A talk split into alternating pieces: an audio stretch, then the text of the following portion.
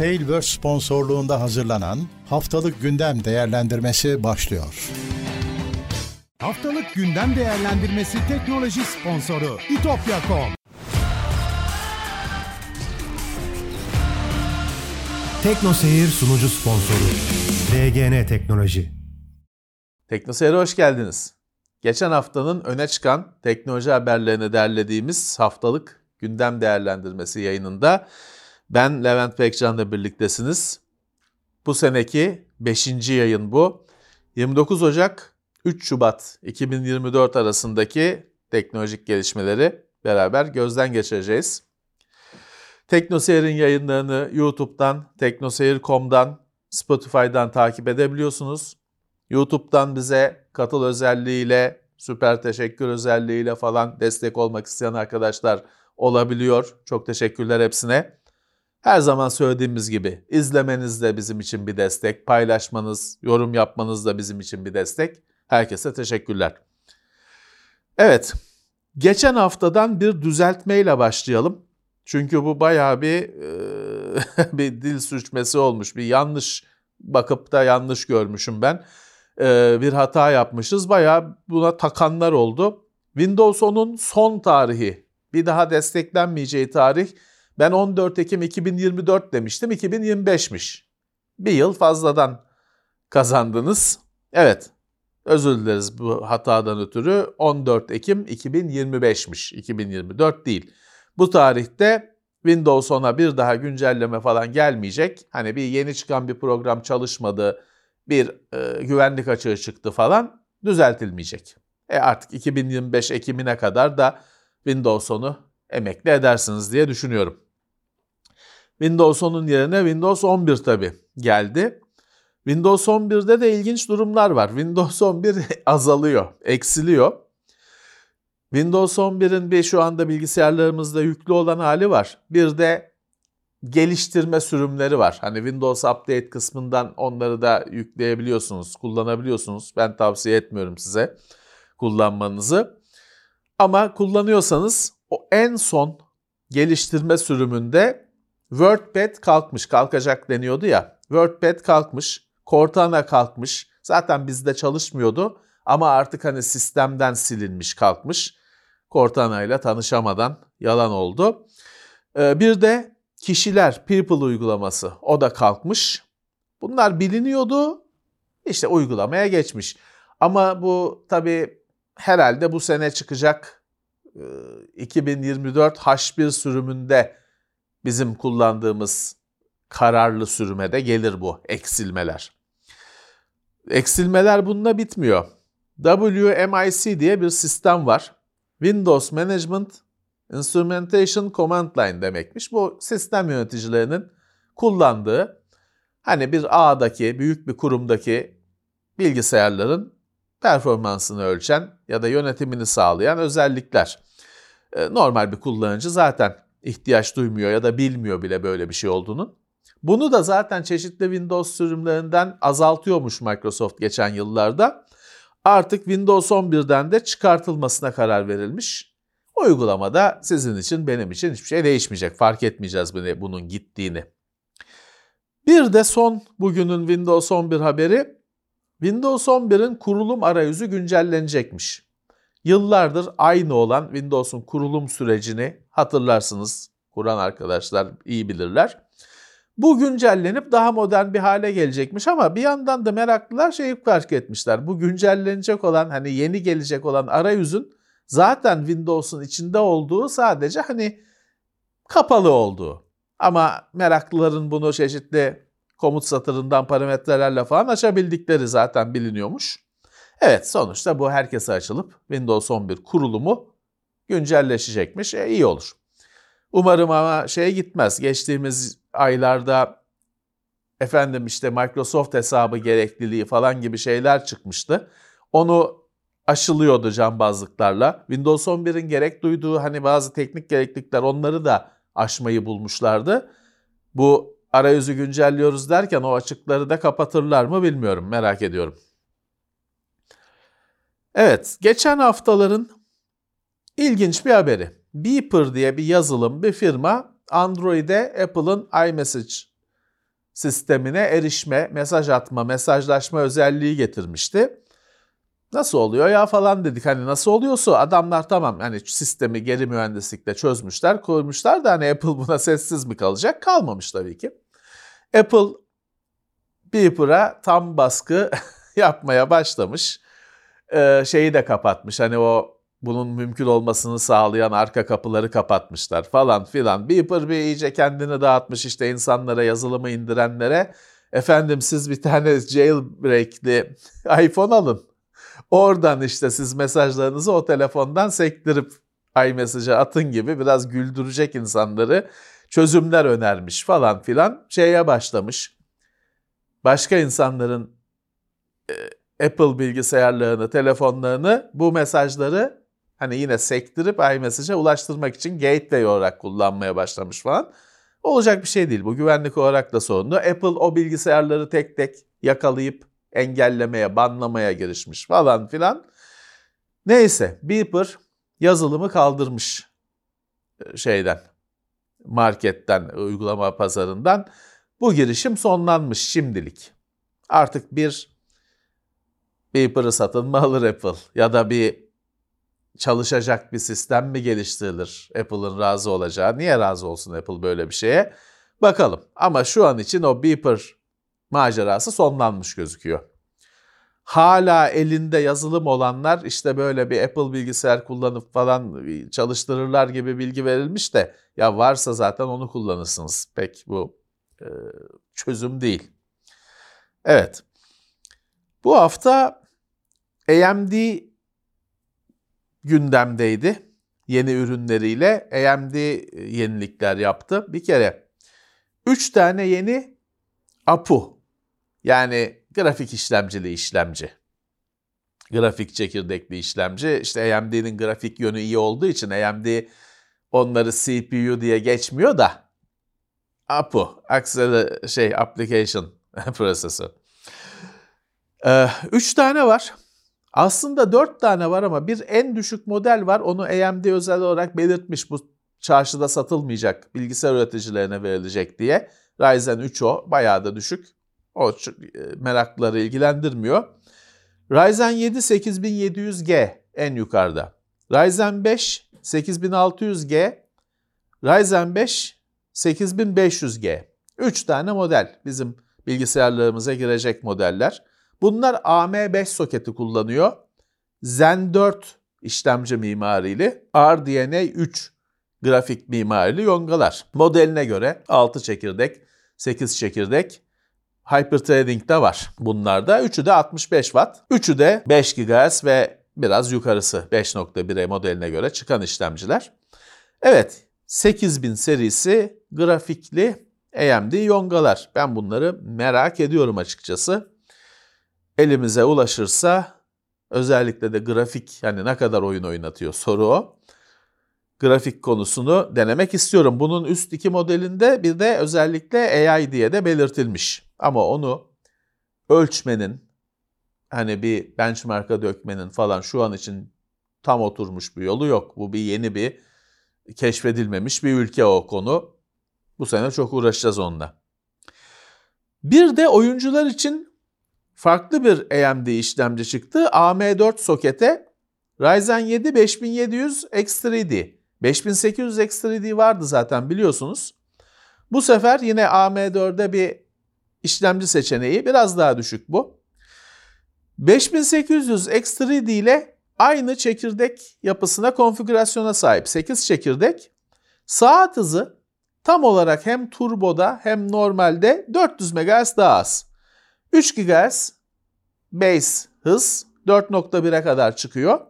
Öbürü 3.4, 4.5'a kadar çıkıyor. Tam 400 MHz hızından kesmişler. Biraz daha ekonomik. 5700 X3D'yi çıkartmışlar.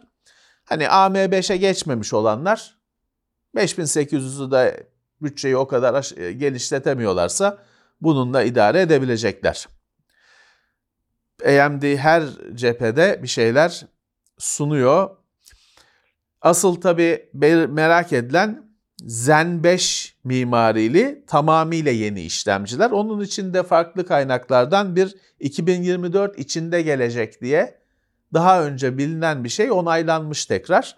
Tam tarih yok. Zaten bu AMD'nin açıklaması değil ama 2024 içinde Zen 5 mimarili tam yeni Ryzen'lerin geleceği duyurulmuş. Kesin yapay zekalı falan olacaktır bunlar. Çıktı mı bize de ulaşır zaten e, değerlendirmemizi yaparız. Bu hafta Nvidia 4080 Super'i çıkarttı. E, Nvidia çok zekice bu süperleri her haftaya bir kart gelecek şekilde sıralamış. Bütün Ocak ayını ilgiyi kendisine bağlamış ya. 4070 Süper'le başladık. TeknoSeyir'de de yayınladık. 4070 Ti Süper. TeknoSeyir'de günü gününe yayınlayamadık. Anlattım da biraz gecikmeli yayınladık. Bizim dışımızda nedenlerle. Ama yayınladık. Geçen hafta da 4080 Süper çıktı. Lansman tarihinde biz de dünyayla aynı saatte yayınladık. Evet hani 4080 Super üzerine konuşmak daha zor. 4070 e, üzerine 4070 Ti üzerine konuşmak en kolaydı. Çünkü o 4070 serisini bence coşturuyordu hani bir üst ligin özelliklerini getirerek. Şimdi 4080 süper evet hani yorum den bunları yani yorum demeye utanıyorum. Hani 4080'den iyi, 4090'dan kötü. Hani bunu da hani analiz diye yayınlamaya utanıyorum. Evet fiyat olarak da araya geliyor. Yani 4080'in yerine geçiyor. Modeline göre eğer 4080 ile aynı fiyata 4080 süper bulursanız direkt alıyorsunuz. Çünkü her şeyi daha iyi.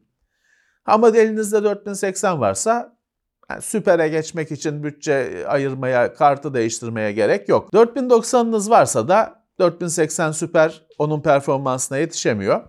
Arada bir kart bütçe olarak da performans olarak da arada. Evet, e, Nvidia'da böyle ilgiyi, spotları yine üzerinde tuttu. Ekran kartları demişken Intel cephesinden bir haber var. Bu ARC kartları denemiştik. Beğenmiştik de benim hoşuma A770 hoşuma gitmişti. Fiyatıyla özellikle en ucuz 16 GB karttı. Şimdi onun yenisi geliyor.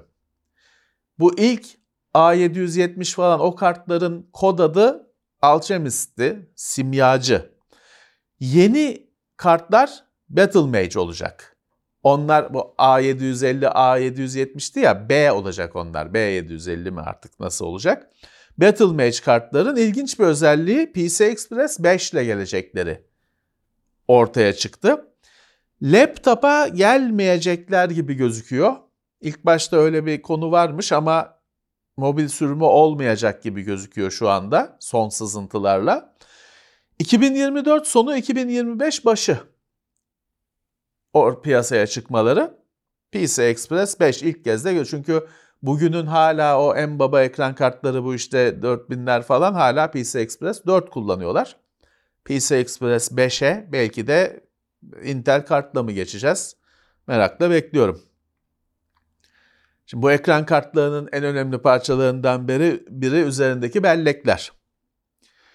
Samsung GDDR7 belleği zaten duyurmuştu. Çalıştığını, üzerinde çalıştığını e, açıklamıştı. Bu ay GDDR7 belleklerin çalışan halini sergileyecekmiş Samsung. Ha şöyle detaylar vermişler. Şu andaki yüksek kartlardaki GDDR6X bellek 24 gigabit saniye aktarım hızında e, kalıyormuş. En yükseği bu. Samsung diyor ki ben GDDR7'yi 37 gigabit saniyeden başlatacağım. E ciddi fark var. Direkt %50 e, fark var. %50'den fazla fark var. Samsung 37 gigabit demiş. Micron kendi ürünü için 36 demiş. Hynix de Hun, eski Hyundai Hynix de 35.4 demiş. E tamam hepsi hani 36 ortalamasını alsak 36 çıkıyor. Evet e, biraz fazla bile çıkar. Evet GDDR6X'e göre %50 falan bir bellek performansında artış vaat ediyor GDDR7. Fakat haberi yazan site şöyle bir yorum yapmış. Diyor ki bu 37 gigabit en yükseği olacak. Her kartta falan bu olmayacak. Hani bu kadar da bol üretilemeyecek çünkü. Onun diyor uygulamada kartlarda 32 gigabit saniye gibi aktarımızı olan modeli kullanılacaktır diyor. Tamam o da hızlı 24'ten. Ben ona da razıyım. Evet bunlar herhalde işte bu 2025'te çıkacak kartlar bunları kullanır. Bunu kullanır. Bütün üreticiler de topa girdiğine göre bol üretilecek. Sistem bellekleri yine daha biz DDR5'e yeni geçiyoruz. Geri kaldı biraz teknoloji olarak. Şimdi bellekte bir de depolama için olan flash bellekler var biliyorsunuz. Orada da Samsung en büyük üreticilerden birisi. 280 katmana çıkarmış Samsung flash belleklerinin üretim teknolojisini. Biliyorsunuz orada o zar gibi bir şey aslında bellek yongası üst üste birçok sayıda. Eskiden birkaç taneydi de artık yüzlü, iki yüzlü sayılara çıkınca birçok diyebiliyorum. Üst üste koyuyorlar ama siz hani elinize aldığınızda tek bir yonga görüyorsunuz. Onun içinde işte 280 katman bellek yongası var. QLC, QLC, 4 hücreli, 4 bitlik bellek hücreleriyle 280 katmanlı yonganın da anlamı şu. M2 belli, M2 SSD'lerde, çubuk SSD'lerde hepimizin bilgisayarında kullandığı 16 TB. Tek taraflı yonga olursa 8 TB, iki tarafına da yonga konursa 16 TB'lık M2 SSD'lerin mümkün olacağı belirtilmiş. Bunlar sadece kapasiteyi arttırmıyor, hızı da daha yüksek şu andakilere göre. Tamam, güzel haber. 16 TB eskiden öyle çubuk cikletler vardı onun kadar SSD. Süper. Laptopa takabileceksiniz. Şimdi ilginç bir haber. Bu tartışmalar da olacak bir şey. Biliyorsunuz bir süredir üreticiler monitörlerine oyun özellikleri ekliyorlar. Tamam bunun işte kimisi tazeleme hızıyla yok bulanıklığı gidermeyle falan alakalı ama bir de böyle hani karanlık yerleri aydınlatma falan gibi oyunda hani bir avantaj sağlıyor mu? Ya da ben avantaj dedim siz hile dersiniz belki. Sağlıyor mu? Getiriyor mu? Tartışmaları yaratan özellikler vardı. Şimdi MSI yeni bir monitör geliştiriyormuş. Mac serisinden Mac 321 URX QD OLED. OLED'in yeni teknolojisi. Süper bir monitör yani 32 inç OLED, yeni nesil OLED. Ben bu monitörü isterdim. Bu monitöre MSI yapay zeka eklemiş. Tanıdığı oyunlarda size şey yapıyormuş monitör kendi başına bilgisayara yüklenmeden. Mesela oyunu tanıyorsa o oyundaki mini map vardır ya kenardaki harita, radar. Oradan düşmanın nerede olduğunu algılayıp ekrana monitör ok çiziyormuş. Düşmanlar şu tarafta diye. Siz hani haritaya bakmadan ekrana ok koyuyormuş. Tabii tartışmalar başladı. Ya bu bir hile midir, değil midir? Valla keşke üreticiler bunlarla uğraşmasa. ben de öyle düşünüyorum. Çünkü hani yarın öbür gün aimbotu falan da monitöre eklersin. Dersin ki kullanma. Ama bu böyle şeyler şuna neden olabiliyor. Biliyorsunuz bazı fareler var. Böyle özellikler getiren o fareler profesyonel oyunculukta falan yasak.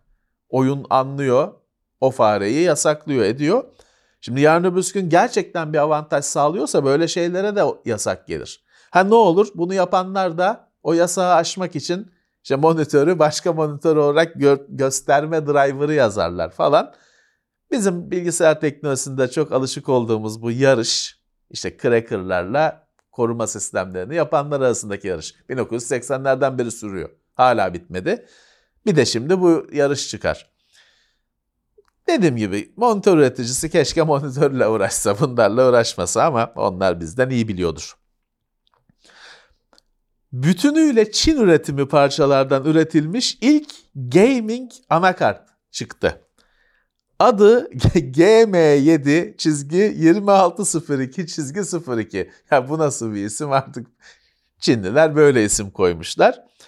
Efendim bunu Beijing JIT Intelligent Technology diye bir firma üretmiş. Artık o JIT diye mi okunuyor, JIT diye mi okunuyor bilemiyorum. Çince mi, İngilizce değil. Üzerinde Feitank D2000 işlemcisi varmış. 8 çekirdekli ARM işlemci. Ama bu anakart mini ITX bir anakart. Hani normal PCI Express yuvası olan bir anakart. Mini ITX bir kasaya bunu toplayabilirsiniz. Çin bir de grafik işlemcisi geliştiriyormuş. Oraya da onu üzerine de takarsanız bütün sistem Çin sistemi oluyor. Valla işte böyle boykot şeylerin, ambargoların falan yaptırımların böyle etkisi oluyor işte. Çin'i sıkıştırıyor Amerika. Özellikle de Huawei savaşını zaten biliyorsunuz. E ne oluyor? Adamı sıkıştırdıkça kendi göbeğini kesmeye başlıyor. Kötü komşunun ev sahibi yapması gibi biraz. Çin de her şeyle Çinli anakartı hazır etmiş. Yani bu gaming falan diyor da ARM hani ne oynayacaksınız? Candy Crush, Subway Surfers herhalde üzerine Android koyup öyle gaming yapacaksınız. Olsun bir şeydir bu. Müthiş bir şeydir. Bir başlangıç. Feitank D2000 işlemcisi. Olsa da ölçsek.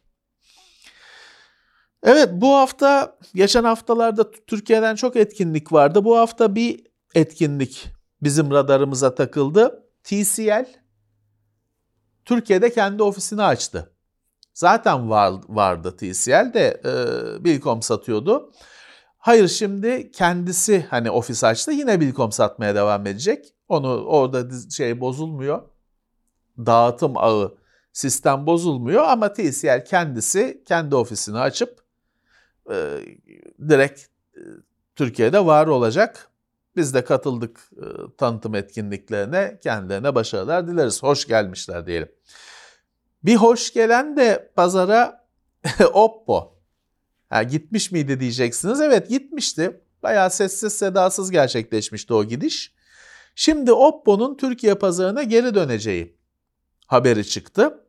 Mıstaçoğlu Holding bünyesinde AGM isimli bir firma bu e, Oppo'nun temsilciliğini sürdürecekmiş.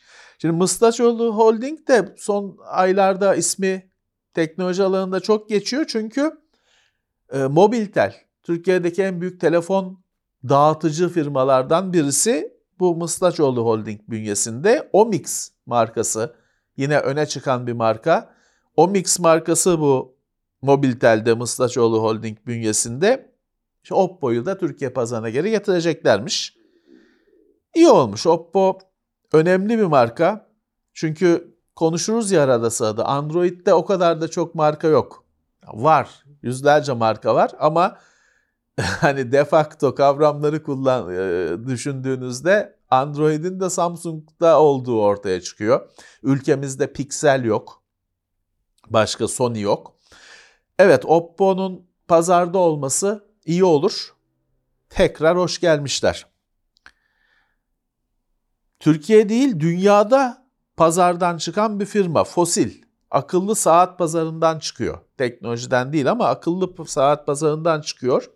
Fosil akıllı saatte en önemli firmalardan biridir. Hani akıllı saat yokken hani e, bu kadar e, her firmada yokken fosil saatler böyle IT saati, bilişimle dolu saatler olarak vardı.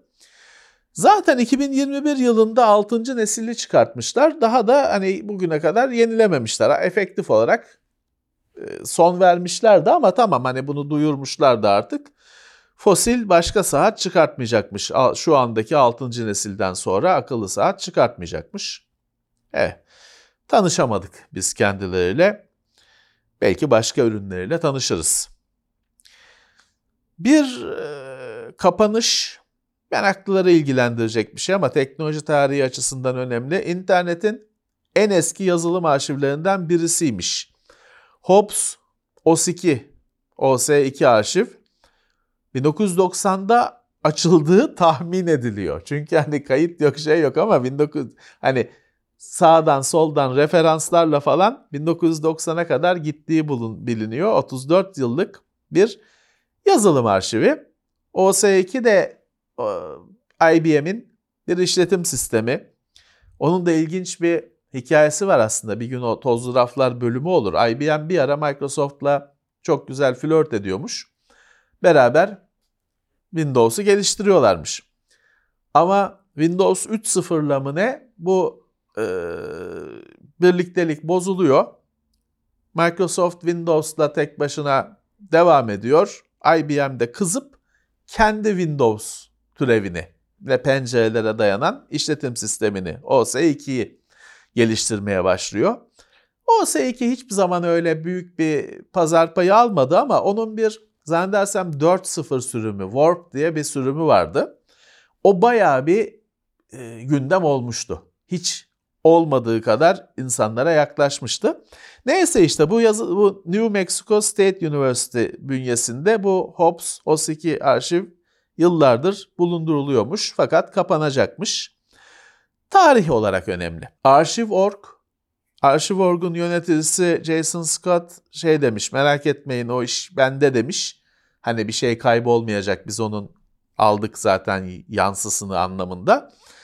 Evet böyle arşivli şeyler var. Eskiden dial-up internet kullanan arkadaşlar hatırlar. Yazılım depoları vardı.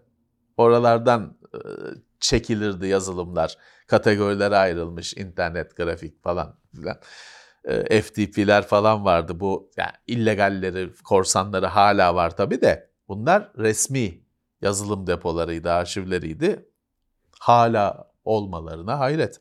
Google'ın yapay zekasının adı BART biliyorsunuz ya da işte onun arayüzü aslında BART.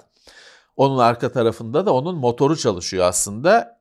Gemini, Gemini diye bir modele geçeceği biliniyordu. Bu Gemini Pro'ya 40 dil desteği eklenmiş. Türkçe var aralarında.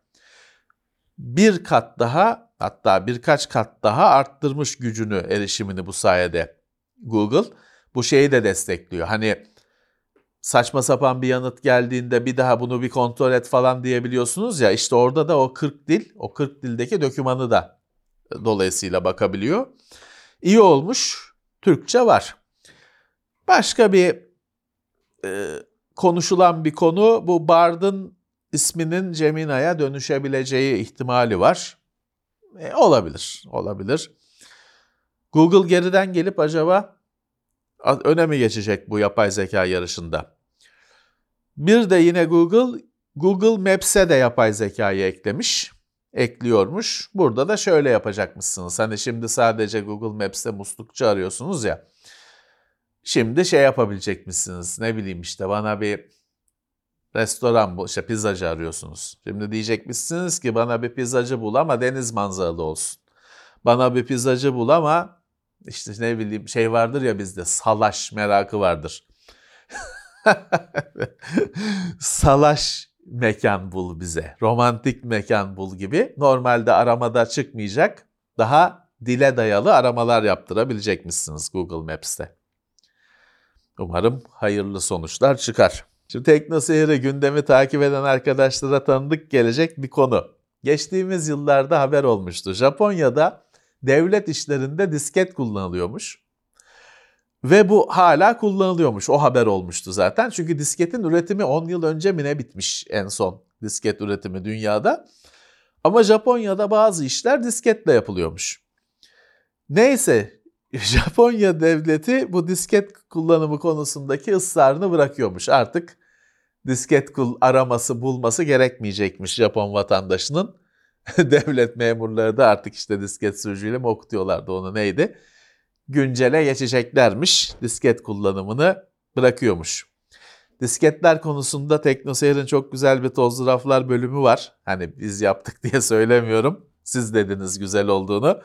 Onu da e, tavsiye ederim. TeknoSeyir'de YouTube'da e, disk, TeknoSeyir disket diye aratın çıkacaktır. Evet. Avrupa Birliği'nden ilginç bir haber var. Yeni satılacak araçlara kara kutu şartı geliyor. Temmuz 2024 ara, e, itibariyle Event Data Recorder, EDR.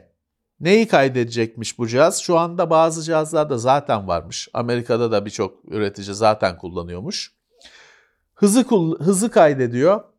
Fren frene basışı kaydediyor. Arabanın eğimini, yatık mı, düzgün mü, kafası nereye bakıyor onu kaydediyor. Yerini kaydediyormuş. Ee, şeyi bu ABS falan gibi, airbag falan gibi sistemler çalıştı mı onu kaydediyormuş. Bu sistem şey yapmıyor. Bütün yolculuğu kaydetmiyor. Bir olay olursa, hani araba çok ani hızlandı, çok ani yavaşladı ya da işte ivmeyi ölçüyor, birisi çarptı size falan gibi. Bir olay olduğunda vukuatı kaydediyor. Şey hala tartışmalı tahmin edeceğiniz gibi. Efendim bu verilere kimler erişecek falan, kim depolayacak falan ayrı bir kavga dövüş. Ama Temmuz 2024 itibariyle bu şartlar gelmiş. Yeni arabalarda bu olacak. Eskiler kurtardı. Evet. Finalde oyun dünyasından haberlere geçelim. Bizim için bu haftanın en keyifli haberi tanıdığımız, ettiğimiz yine benim kusura bakmayın yine benim arkadaşlarımın yeni bir oyun duyurmaları oldu. Yerli geliştiriciler Steel Swarm Apocalypse oyununu duyurdular. Bunlar Bilgem Çakır'ı zaten Teknoseyir'e konuk olmuştu. Ee, siz e, tanıyorsunuz teknoseyirciler olarak programcılık camiası da tanıyor. Onun dışında Fevzi var, Kürşat var. Siz henüz TeknoSeyir'de tanışamadınız ama bunlar benim çok sevdiğim arkadaşlarım. Her biri bilgisayarda alanlarında uzman isimler. Hiçbirinin ilk oyunu değil bu. Steel Swarm. Bir MOBA tabir edilen oyun. Özelliğinin hani tek tek kahramanlardan e, kahramanların yanında e, swarmların yüzlerce küçük düşman ya da hani askerin e, robot askerin spawn edileceği bir oyun geliştiriyorlar. Videosu var geliştirme sürecinde internette. Biz kendilerine başarılar dileriz buradan. Dediğim gibi benim arkadaşlarım olduğu için TeknoSeyir'in ekranı onlara açık. Gelişmeleri paylaşırız. E, siz de herhalde beğeneceksiniz. Videosuna göz atın. Evet. Sony 2024 Ocak e, State of Play etkinliğini gerçekleştirdi. Bu 2024 içinde yine olacaktır. O da yüzden onlar da Ocak diye özellikle belirtiyorlar. Çok da fazla hani sansasyon yaratmadı gibi geliyor bana. E, Dead Stranding'in ikincisi var. Herhalde en büyük bomba odur. Metro Awakening var. Tamam, önemli. Bioshock'un yapımcılığından Judas diye bir şey var. Ona hatta Bioshock hani e, gayri resmi olarak yorumcular Bioshock 4 falan demişler. Onu ben çok merak ettim. Rise of the Ronin var. Dragon's Dogma 2 var. Ha, bunların hepsini merak ediyorum. Ama en çok burada benim bu Judas ilgimi çekti. Bioshock nefis bir şeydi. Umarım e, o tadı verir. Evet o arada yine duyurulmuş şeylerden birisi Until Dawn PlayStation 4'te ilginç kendine özgü bir oyundu. Bu klasik korku filmlerinden birini size yaşatıyordu. İnsanları hayatta tutmaya çalışıyordunuz. PlayStation 5 ve PC'ye geliyor. Yenilenerek o PlayStation 4 oyunuydu. PS5 ve PC'ye geliyormuş. Yenilemelerden bir tanesi Brothers A Tale of Two Sons. Bu çok güzel bir oyundur. Biraz eski bir oyundur. Ben Xbox 360'da mı oynamıştım? Hatırlamıyorum. Ya da One'da oynamıştım. Güzel bir oyundur. Bu iki karakteri analog kontrolörün iki ikisiyle iki karakteri yönetirsiniz. İşte bir yer yolu kapayan bir büyük bir ağaç parçası var mesela. Bir ucundan biri bir ucundan biri tutar kenara çekersiniz falan. Biraz da duygusal falan bir oyundur. 28 Şubat'ta yenilenmiş olarak çıkacakmış. Remake diye geçiyor bu. Evet güzel olmuş. Bu hafta bir bizi düşündüren e, gelişme, beklemediğimiz gelişme. Benim çok yine sevdiğim bir oyun. Spec Ops The Line. 10 küsür sene oldu çıkalı. Çok e, bütün oyunu oynarsanız yani açıp şu anda başladığınızda diyeceksiniz ki ya bunun gibi bin tane shooter var. Doğru. Bütün oyunu oynarsanız aslında çok dolu bir oyun olduğunu, çok hikayesine özenilmiş ve farklı bir oyun olduğunu göreceksiniz. Steam'den kalkıyormuş. Ee, sormuşlar firmasına işte bazı lisanslar bitti falan demişler. Çok da anlaşılmıyor ama bir yorumcu şey demiş. Bir Jimi Hendrix'in elektro gitarla çaldığı bir Amerikan milli marşı vardır. Bir etkinlikte Woodstock'ta mı ne 60'lı yıllarda. O oyunda o var. Acaba diyorlar onun mu lisansı bitti? Çünkü öbür türlü hani partnership, partnership bitti falan. Abi ne ki yani sizin oyununuz zaten. Neyse. Diğer platformlarda duruyordu. Fakat Steam'den kalkıyor. Diğerlerinden de kalkabilir. İşte burada şey önemli. Oyunların fiziksel kopyaları. Ben mesela şanslıyım. Bende Xbox 360 sürümü var. Spec Ops The Line'ın. Ee, rafta duruyor. Ama günümüz oyunlarının devasa büyüklüklerinden ötürü fiziksel kopyaları yok. Onlar kayboldukları zaman kaybolacaklar. Evet bu hafta çok dolu değildi teknoloji gündemi. Böyle derledik.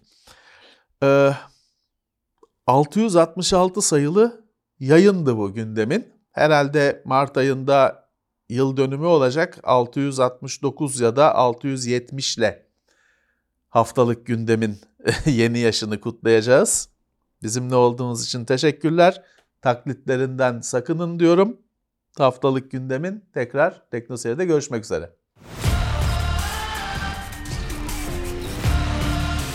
Tekno Seyir sunucu sponsoru DGN Teknoloji.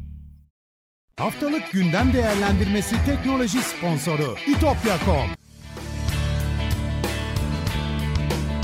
Tailwork sponsorluğunda hazırlanan haftalık gündem değerlendirmesini dinlediniz.